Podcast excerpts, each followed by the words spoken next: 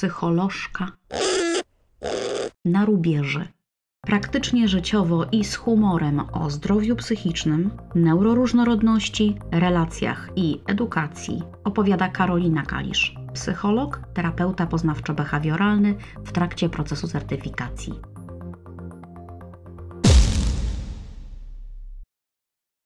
Dzień dobry. Z tej strony Karolina Kalisz z pewną taką nieśmiałością, ponieważ jest to pierwszy odcinek mojego podcastu, który mam nadzieję pod Państwa e, dachami zagości na dobre e, w najbliższej przyszłości.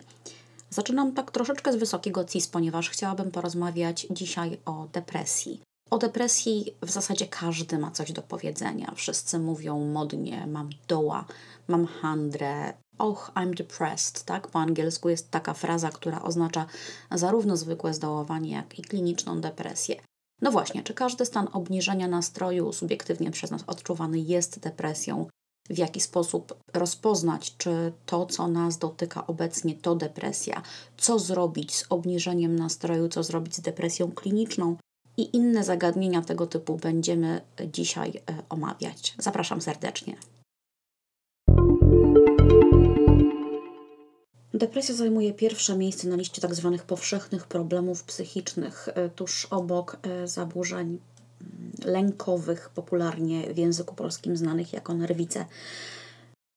Powszechnych, czyli jak powszechnych? Mówi się e, statystycznie, że jeden na czterech obywateli każdego z krajów rozwiniętych w pewnym momencie swojego życia będzie dotknięty którymś z tych e, powszechnych zaburzeń psychicznych. Czyli skoro dotyczy to mm, aż ćwierci naszej populacji, e, warto wiedzieć coś więcej o depresji. Kiedy, to znaczy na którym etapie naszego życia, e, w jaki sposób i dlaczego może pojawić się depresja? W gruncie rzeczy najprawdziwsza odpowiedź brzmiałaby od kołyski aż po grób.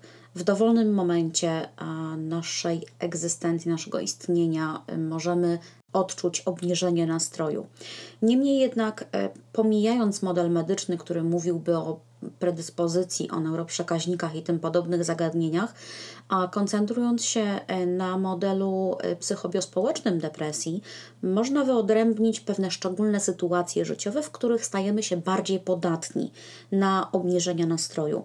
I są to sytuacje, w których a przede wszystkim dzieją się w naszym organizmie jakieś zmiany, przemiany natury hormonalnej, czyli okres dojrzewania, czyli u kobiet również okres menopauzy, u panów okres andropauzy, ale też ciąża, poród, połóg. Są to etapy, które są naturalnie fizjologiczne, fizjologicznie związane z istotnymi y, zmianami y, poziomu hormonów, różnych hormonów, w związku z czym e, stajemy się bardziej podatni również na e, zmianę w obrębie neuroprzekaźników, a tym samym na obniżenie nastroju. Dalej, każda inna zmiana życiowa, istotna zmiana życiowa, czyli podjęcie pierwszej pracy, um, przejście na emeryturę, tak zwane wyfrunięcie dzieci z gniazda, czyli moment, w którym dorosłe dzieci opuszczają rodzinę, przyjście na świat potomka dla osoby niedotkniętej zmianą hormonalną, czyli dla ojca, tak?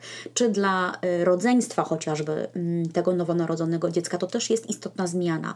Przeprowadzka, przekwalifikowanie się, generalnie wszystkie zmiany naszej sytuacji życiowej, które wytrącają nas z ustalonego już e, i znanego nam świetnie rytmu i w jakiś sposób zaburzają nam naszą istotną równowagę życiową. Dodatkowo, Momentem takim sprzyjającym obniżeniu nastroju jest również izolacja, i w obecnej sytuacji na świecie, e, w okresie pandemii COVID-19, możemy mówić też o tym, że w zasadzie wszyscy jesteśmy trochę bardziej podatni na obniżenie nastroju e, niż, e, niż zwykle, dlatego że e, mamy wymuszoną sytuację, w której utrzymujemy bardzo ograniczony kontakt z innymi ludźmi.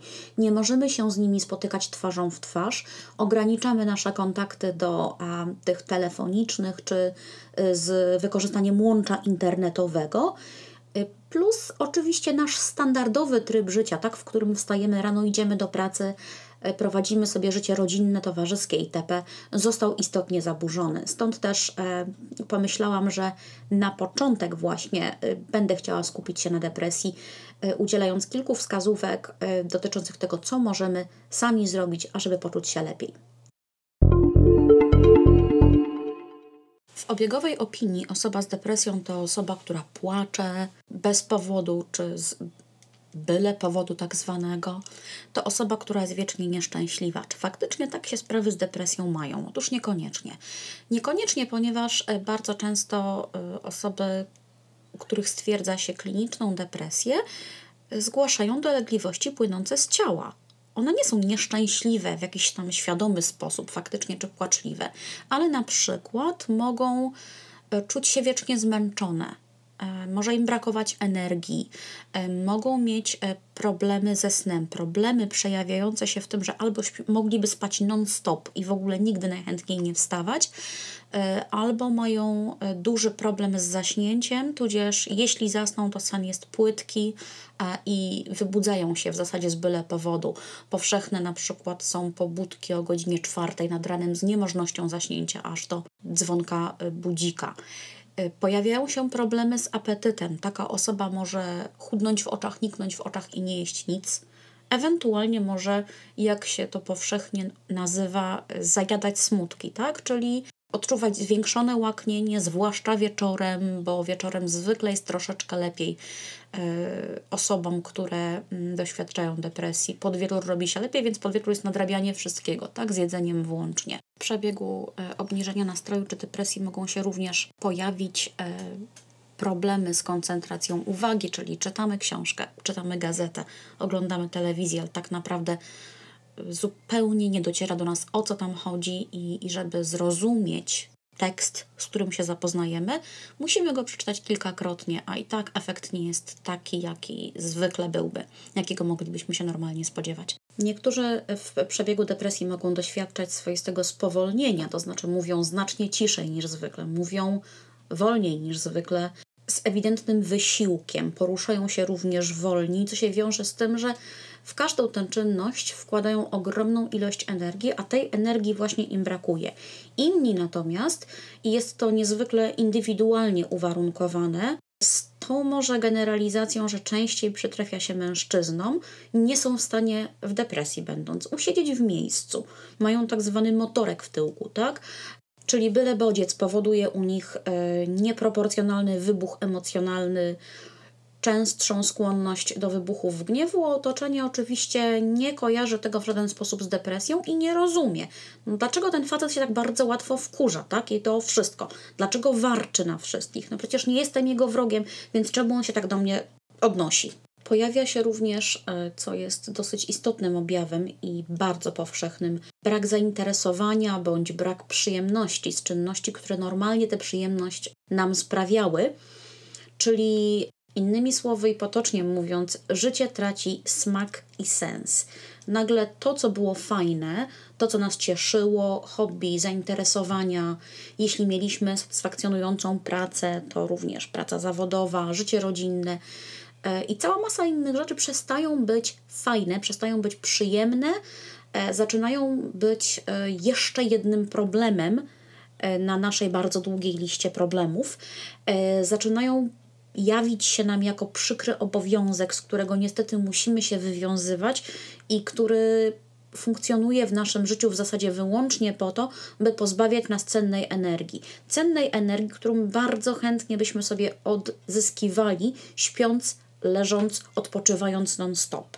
Z takiego y, sposobu myślenia i z takiego jakby postrzegania y, sytuacji depresyjnej, czyli y, obniżenie nastroju jako sytuacja, w której brak nam energii i potrzebujemy tę energię jakby konserwować, zachowywać, trzymać na później, na trudniejsze sytuacje, biorą się charakterystyczne dla depresji zachowania, mianowicie izolowanie się od innych, dlatego że interakcja z kimkolwiek wymaga ogromnego wysiłku, a oprócz izolowania się mamy y, obniżenie poziomu aktywności, czyli osoby, które do tej pory były niezwykle aktywne, osoby, które uprawiały regularnie sport, które spotykały się z innymi, które miały kalendarz wypełniony, tak, od początku do końca y, czynnościami, które mm, dawały im, ich życiu jakąś równowagę, dawały im poczucie, że coś osiągają, dawały im poczucie łączności z innymi ludźmi, dawały im poczucie frajdy w zasadzie również też, a nagle unikają tych czynności, wyrzucają je począwszy od tych najmniej koniecznych po najbardziej konieczne ze swojego e, planu czy rozkładu dnia i w ten sposób stają się coraz mniej aktywne. To też świadczy o depresji. Opisaliśmy sobie zatem, e, jak czuje się osoba dotknięta obniżeniem nastroju czy depresją. Wspomnieliśmy również e, o zachowaniach charakterystycznych dla depresji, ale te zachowania nie biorą się znikąd, tak? One brały się ze zmiany sposobu myślenia. Ze zmiany sposobu myślenia polegającej na tym, że nagle życie zaczyna jawić się jako jeden wielki obowiązek, a my sami nie dajemy rady. Nie jesteśmy w stanie podołać tym obowiązkom, stąd zaczynamy czuć się winni. Winni, przytłoczeni, zasługujący na karę w związku z tym, że nie dopisujemy konsekwentnie w tym życiu. E, mamy poczucie, że rozczarowujemy samych siebie, bo nie spełniamy własnych oczekiwań, ale rozczarowujemy też e, naszych najbliższych, bo również nie spełniamy ich oczekiwań. I tym myśleniem wkręcamy się coraz bardziej w tę spiralę nieaktywności, złego samopoczucia i jak najgorszego myślenia o sobie i bliźnich. Kiedy jest to tylko obniżenie nastroju, e, a kiedy jest to kliniczna depresja? E, pierwszym z kryteriów jest oczywiście czas trwania takiego samopoczucia. Jeżeli utrzymuje się ono powyżej dwóch tygodni, to jest to świetny powód, aby skonsultować się z lekarzem. Ponadto e, w warunkach domowych zawsze możemy wykonać pewien test, e, pewien kwestionariusz wypełnić. Mianowicie nazywa się on PHQ-9. Jest to kwestionariusz zdrowia pacjenta, składa się z dziewięciu pytań czy podpunktów, do których się musimy ustosunkować w oparciu o samopoczucie z ostatnich dwóch tygodni. Te dziewięć podpunktów, o których mowa, e, tematycznie powiązane są z tym, o czym przed chwilką mówiłam, tak? czyli zaburzonym sposobem myślenia w depresji, zmianami w zachowaniu i zmianami w, e, w samopoczuciu, czy również wrażeniach fizjologicznych, objawach fizycznych płynących z ciała. Kwestionariusz ten w wersji polskiej językowej dostępny jest na stronie wyleczdepresję.pl. Na tej stronie, e, jeżeli wykonamy ten test, wynik wyświetli nam się automatycznie i będziemy mieli mniej więcej rozeznanie, czy stan, którego doświadczamy, to jest już powód, ażeby pójść do lekarza, czy możemy próbować radzić sobie metodami chałupniczymi, czyli mamy do czynienia ze zwykłym obniżeniem nastroju. Łączny wynik punktowy 15 wskazuje na umiarkowanie ciężką depresję i to jest ten wynik, który powinien nas skłonić do wizyty u lekarza. Poniżej możemy jeszcze przez jakiś czas próbować radzić sobie sami. W jaki sposób? Bardzo ciekawie o tym mówi model poznawczo-behawioralny, który zakłada y, ścisłe połączenie pomiędzy kilkoma obszarami naszego życia, mianowicie tym, co czujemy w ciele, jakie emocje odczuwamy w związku z tym, co myślimy i co robimy. Zgodnie ze swoją nazwą poznawczo-behawioralny zakłada ten model, że jesteśmy w stanie mieć realny wpływ na dwie z tych dziedzin, mianowicie na to, co myślimy i co robimy. Cała reszta jest poza naszą kontrolą i podlega wpływowi właśnie tych myśli i właśnie tych działań. Doświadczenie uczy, że najprościej jest zacząć od zmiany zachowania. Jak? Działając dokładnie wbrew temu, do czego skłaniałby nas obniżony nastrój. To znaczy, ponieważ obniżony nastrój skłania nas do izolowania się od innych, wówczas e, przeciwdziałanie temu wymaga podjęcia świadomych działań na rzecz e, łączności większej z innymi osobami. Większych, częstszych, e, bardziej intensywnych kontaktów z nimi. Druga rzecz, obniżony poziom aktywności w depresji. Przeciwdziałanie temu będzie wymagało od nas podjęcia świadomych działań, aby swój poziom aktywności zwyczajnie podnieść.